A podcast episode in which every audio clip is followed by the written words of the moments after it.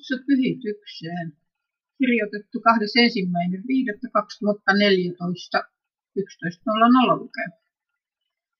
Ensimmäinen Pietarin kirje, ensimmäinen lukujakeet 13.16. Hyöttäkää sen tähden mielenne kupeet ja olkaa raittiit, ja pankaa täysi toivonne siihen armoon, joka teille tarjotaan Jeesuksen Kristuksen ilmestymisessä. Niin kuin kuuliaisten lasten tulee, älkää mukautuko niiden himojen mukaan, joissa te ennen tietämättömyytenne aikana elitte, vaan sen pyhän mukaan, joka on teidät kutsunut, tulkaa tekin kaikessa vaelluksessanne pyhiksi. Sillä kirjoitettu on, olkaa pyhät, sillä minä olen pyhä. Luin eilen roomalaiskirjettä ja teki mieleni hetki kiivailla pyhityksen puolesta. Esim. silloin, kun todistajien kanssa tutkin ja kyselin siitä, miten kirjeet kutsuvat elämään, niin annettiin ympäripyöreästi ymmärtää, että emmehän me voi, eikä meidän tarvitse. Mehän olemme syntisiä ihmisiä, langenneita ja niin edelleen.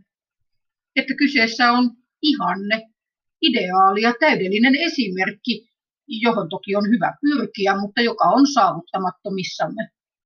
Se oli lannistavaa.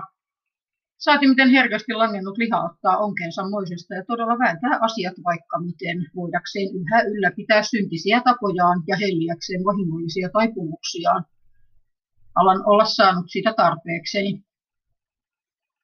Ei isä kutsuisi meitä pyhitykseen ja laittaisi kerta toisensa jälkeen sanansa ohjeistusta siitä, miten meidän tulee kuolla lihallemme, synnille, elää pyhää ja puhdasta elämää, ellei hän todella myös tarkoittaisi sitä.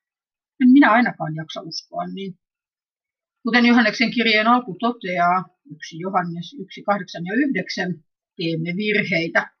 Ne on syytä tunnustaa ja kääntyä pois niistä. Mutta Jumalasta syntynyt ei tee syntiä. Jossakin oli, että se alkukielen sanan perusteella viittaa synnin harjoittamiseen. Se ottaa huomioon sen, että joskus lankeamme, emmekä kykene täydelliseen virheettömään vaellukseen. Emme tietenkään. Eihän muuten olisi ollut tarvetta pelastajalle. Mutta se tarkoittaa myös sitä, että Jumalasta syntynyt ei harjoita synnin tekoa ja elä syntistä elämää. Hän on pyhä, Jeesuksen verellä ostettu, Jumalan omaisuutta, eikä hänellä ole lupa elää vanhan luontonsa mukaan. Kuinka kauan Herra siitä minulle huomauttelikaan, ennen kuin aloin tajuta sen todellisuuden. Onneksi hän on kärsivällinen kanssamme. Jeesus sanoi, miten ette tule valkeuteen, koska tekomme ovat pahat, ettei teitä nuhdeltaisi. Sitä maailma on pullollaan.